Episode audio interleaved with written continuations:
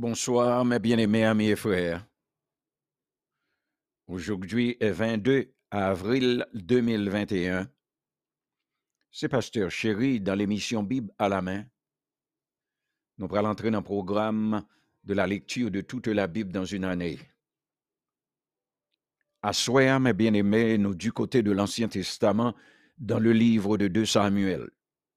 Nous allons lire pour deux chapitres à chapitres 14 et 15. Alors, mes bien-aimés, prenez Bible, suivez avec nous. Parce que c'est pour vous programme ça y. Nous main qu'on dit nous tendil. Mais jusqu'ici, après quatre mois, nous pouvons entendre un monde qui dit nous le tendil. Mais nous pas décourager. Nous avons toujours l'île pour vous, pour jusqu'à ce qu'on tendil.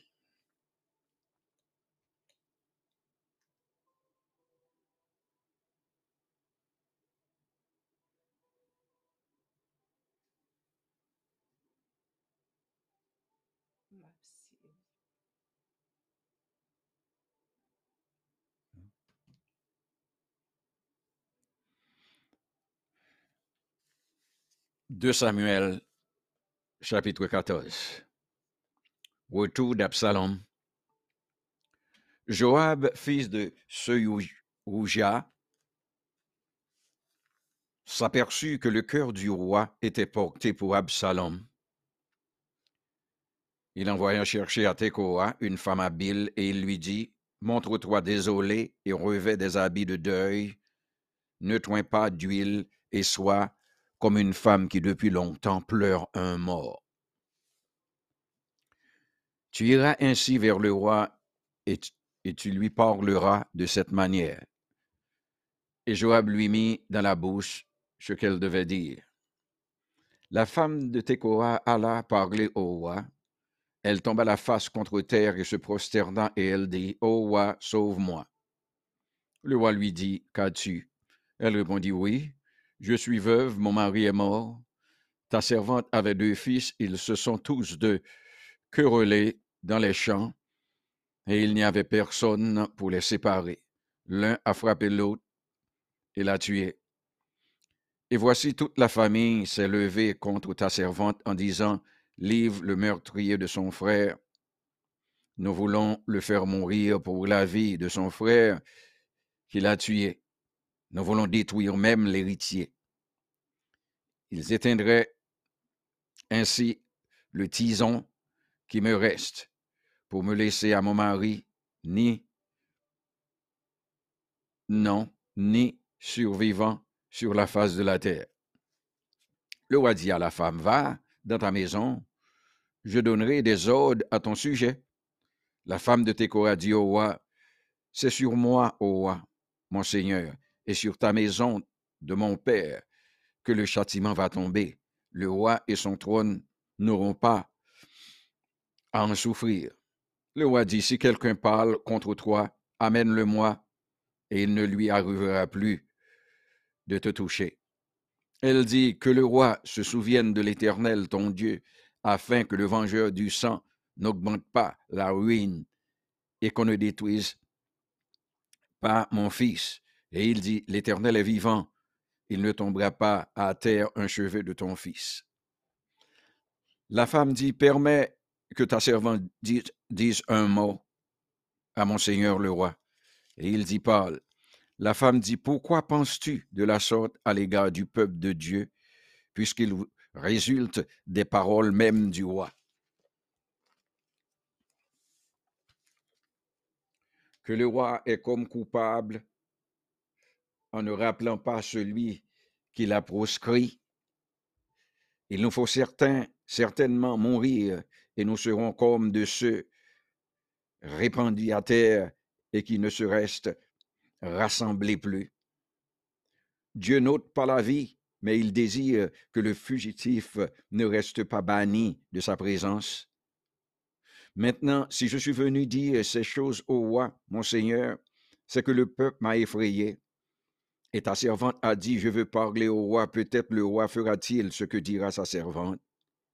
Oui, le roi écoutera sa servante pour la délivrer de la main de ceux qui cherchent à nous exterminer, moi et mon fils, de l'héritage de Dieu. Ta servante a dit que la parole de mon Seigneur le roi me donne le repos, car mon Seigneur le roi est comme un ange de Dieu, prêt à entendre le bien et le mal, et que l'Éternel ton Dieu soit avec toi. Le roi répondit et dit à la femme, Ne me cache pas ce que je vais te demander. Et la femme dit, Que mon Seigneur le roi parle. Le roi dit alors, La main de Joab n'est-elle pas avec toi dans tout ceci? Et la femme répondit, Aussi vrai que ton âme est vivante, ô roi, mon Seigneur, il n'y a rien à droite ni à gauche de tout ce que dit mon Seigneur le roi. C'est en effet ton serviteur Joab qui m'a donné des ordres et qui a mis dans la bouche de ta servante toutes ces paroles. C'est pour donner à la chose une autre tournure que ton serviteur Joab a fait cela. Mais mon Seigneur est aussi sage qu'un ange de Dieu pour connaître tout ce qui se passe sur la terre. Le roi dit à Joab, Voici, je veux bien faire cela. Va donc, ramène le jeune homme Absalom. Joab tomba la face contre terre et se prosternera. Et il bénit le roi. Puis il dit, ton serviteur connaît aujourd'hui que j'ai trouvé grâce à tes yeux, ô roi, mon Seigneur, puisque le roi agit selon la parole de son serviteur. Et Joab se leva et partit pour Geshur, et il ramena Absalom à Jérusalem. Mais le roi dit qu'il se tire dans sa maison, qu'il se retire dans sa maison, et qu'il ne voit point ma face. Et Absalom se retira dans sa maison et il ne vit point la face du roi. Il n'y avait pas un homme dans tout Israël aussi renommé qu'Absalom pour sa beauté. Depuis la plante du pied jusqu'au sommet de la tête, il n'y avait point en lui de défaut. Lorsqu'il se rasait la tête, c'était chaque année qu'il se la rasait, parce que sa chevelure lui pesait son cycle, poids du roi. Il naquit Absalom trois fils et une fille nommée Tamar, qui était une femme belle de figure. Absalom demeura deux ans à Jérusalem sans voir la face du roi. Il fit demander Joab pour l'envoyer vers le roi, mais Joab ne voulut point venir auprès de lui. Il le fit demander une seconde fois, et Joab ne voulut point venir. Absalom dit alors à ses serviteurs, Voyez, le champ de Joab est à côté du mien. Il y a de loges, allez et mettez-y le feu. Et les serviteurs d'Absalom mirent le feu au champ. Joab se leva et se rendit auprès d'Absalom dans sa maison. Il lui dit, Pourquoi tes serviteurs ont-ils mis le feu au champ qui m'appartient? Absalom répondit à Joab, Voici, je t'ai fait dire, viens ici, et je t'enverrai vers le roi, afin que tu lui dises, Pourquoi suis-je revenu de Geshur? Il voudrait mieux pour moi que j'y sois encore. Je désire maintenant voir la face du roi. Et s'il y a quelque crime en moi, qu'il me fasse mourir. Joab alla vers le roi et lui rapporta cela, et le roi appela Absalom, qui vint auprès de lui et se prosterna la face contre terre en sa présence.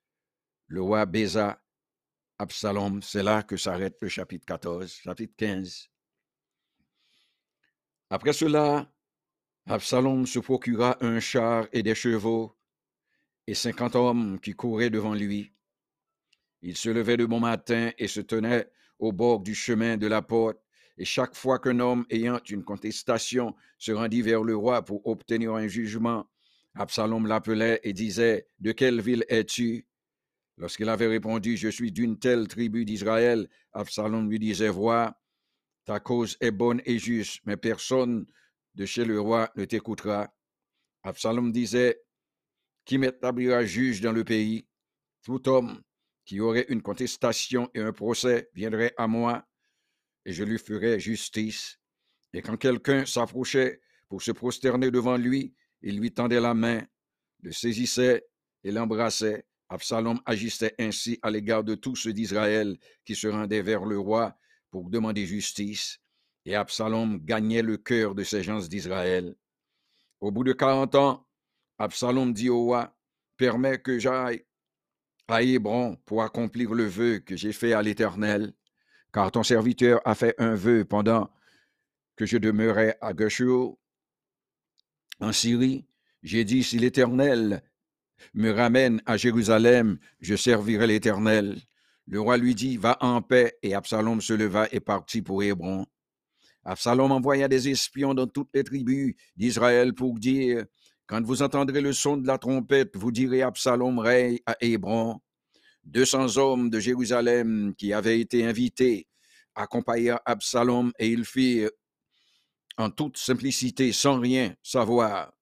Pendant qu'Absalom offrait les sacrifices, il envoya chercher à la ville de Gilo, à Kitophel, de Guionite, conseiller de David. La conjuration devint puissante et le peuple était de plus en plus nombreux auprès d'Absalom. Fuite de David. Quelqu'un vint informer David et lui dit, le cœur des hommes d'Israël s'est tourné vers Absalom. Et David dit à tous les serviteurs qui étaient avec lui à Jérusalem, Levez-vous, fuyons, car il n'y aura point de salut pour nous devant Absalom. Hâtez-vous de partir, sinon il ne tarderait pas à nous atteindre, et il nous précipiterait dans le malheur et frapperait la ville du tranchant de l'épée. Les serviteurs du roi lui dirent, Tes serviteurs feront tout ce que voudra mon Seigneur le roi. Le roi sortit et toute sa maison le suivait, et il laissa dix concubines pour garder la maison. Le roi sortit et tout le peuple le suivait, et ils s'arrêtèrent à, à la dernière maison. Tous ses serviteurs, tous les chrétiens et tous les, tous les pélétiens passèrent à ses côtés, et tous les Gatiens, au nombre de six cents hommes venus de Gath, à sa suite passèrent devant le roi. Le roi dit à Itaï de Gath, Pourquoi viendrais-tu aussi avec nous? Retourne et reste avec le roi, car tu es étranger et même tu as été emmené de ton pays. Tu es arrivé d'hier, et aujourd'hui je te ferai errer avec nous ça et là, quand je ne suis moi-même, quand je sais moi-même où je vais. Retourne et emmène tes frères avec toi. Que l'Éternel use envers toi de bonté et de fidélité. Itaï répondit au roi et dit, L'Éternel est vivant, et mon Seigneur le roi est vivant. Au lieu où sera mon, Seigneur le roi, soit pour mourir, soit pour vivre, là aussi sera ton serviteur. David alors dit à Itaï, va, passe, et Itaï de Gad passa avec tous les gens de tous les enfants qui étaient avec lui. Toute la contrée était en larmes, et l'on poussait de grands cris au passage de tout le peuple. Le roi passa le torrent de Cédron, et tout le peuple passa vis-à-vis -vis du chemin qui mène au désert. Sadoc était aussi là, et avec lui tous les Lévites portant l'âge de l'alliance de Dieu, et ils posèrent l'âge de Dieu à Abiatar, montait pendant que tout le peuple achevait de sortir de la ville. Le roi dit à Sadoc, reporte l'âge de Dieu dans la ville. Si je trouve grâce aux yeux de l'Éternel, il me ramènera, et il me fera voir l'âge et sa demeure. Mais s'il dit, je ne prends point plaisir en toi, me voici qu'il me fasse ce qui lui semblera, bon. Le roi dit encore au sacrificateur Sadoc, comprends-tu, retourne en paix dans la ville avec Akimaat, ton fils, et avec Jonathan, fils d'Abiatar, vos deux fils. Voyez, j'atteindrai, j'attendrai dans les plaines du désert jusqu'à ce qu'il m'arrive des nouvelles de votre part. Ainsi Sadoc et Abiatar reportèrent l'âge de Dieu à Jérusalem, et ils y restèrent. David monta la colline des Oliviers.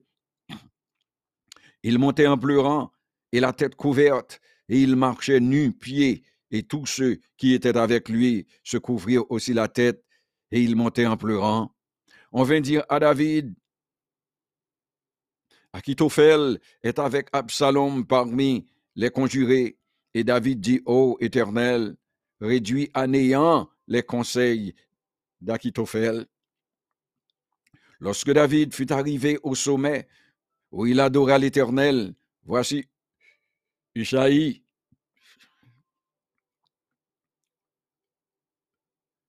L'Achéen vint au-devant de lui, la tunique déchirée et la tête couverte de terre. David lui dit, Si tu viens avec moi, tu me seras à charge. Et au contraire, tu anéantiras en ma faveur les conseils d'Akikopel. Si tu retournes à la ville et que tu dises à Absalom, Ô roi, je serai ton serviteur, je fus autrefois le serviteur de ton père, mais je suis maintenant ton serviteur. Les sacrificateurs Sadok et Abiatar ne seront-ils pas là avec toi? Tout ce que tu apprendras de la maison du roi, tu le diras aux sacrificateurs Sadok et Abiatar. Et comme ils ont là auprès d'eux leurs deux fils, Akimaat, fils de Sadok, et Jonathan, fils d'Abiatar, c'est par eux que vous me ferez savoir tout ce que vous aurez appris. Ushaï, ami de David, retourna donc à la ville et Absalom entra dans Jérusalem. C'est là que s'arrête la lecture des deux chapitres de 2 Samuel, chapitres 14 et 15 pour ce soir. Bien-aimés, passez une bonne nuit dans le Seigneur.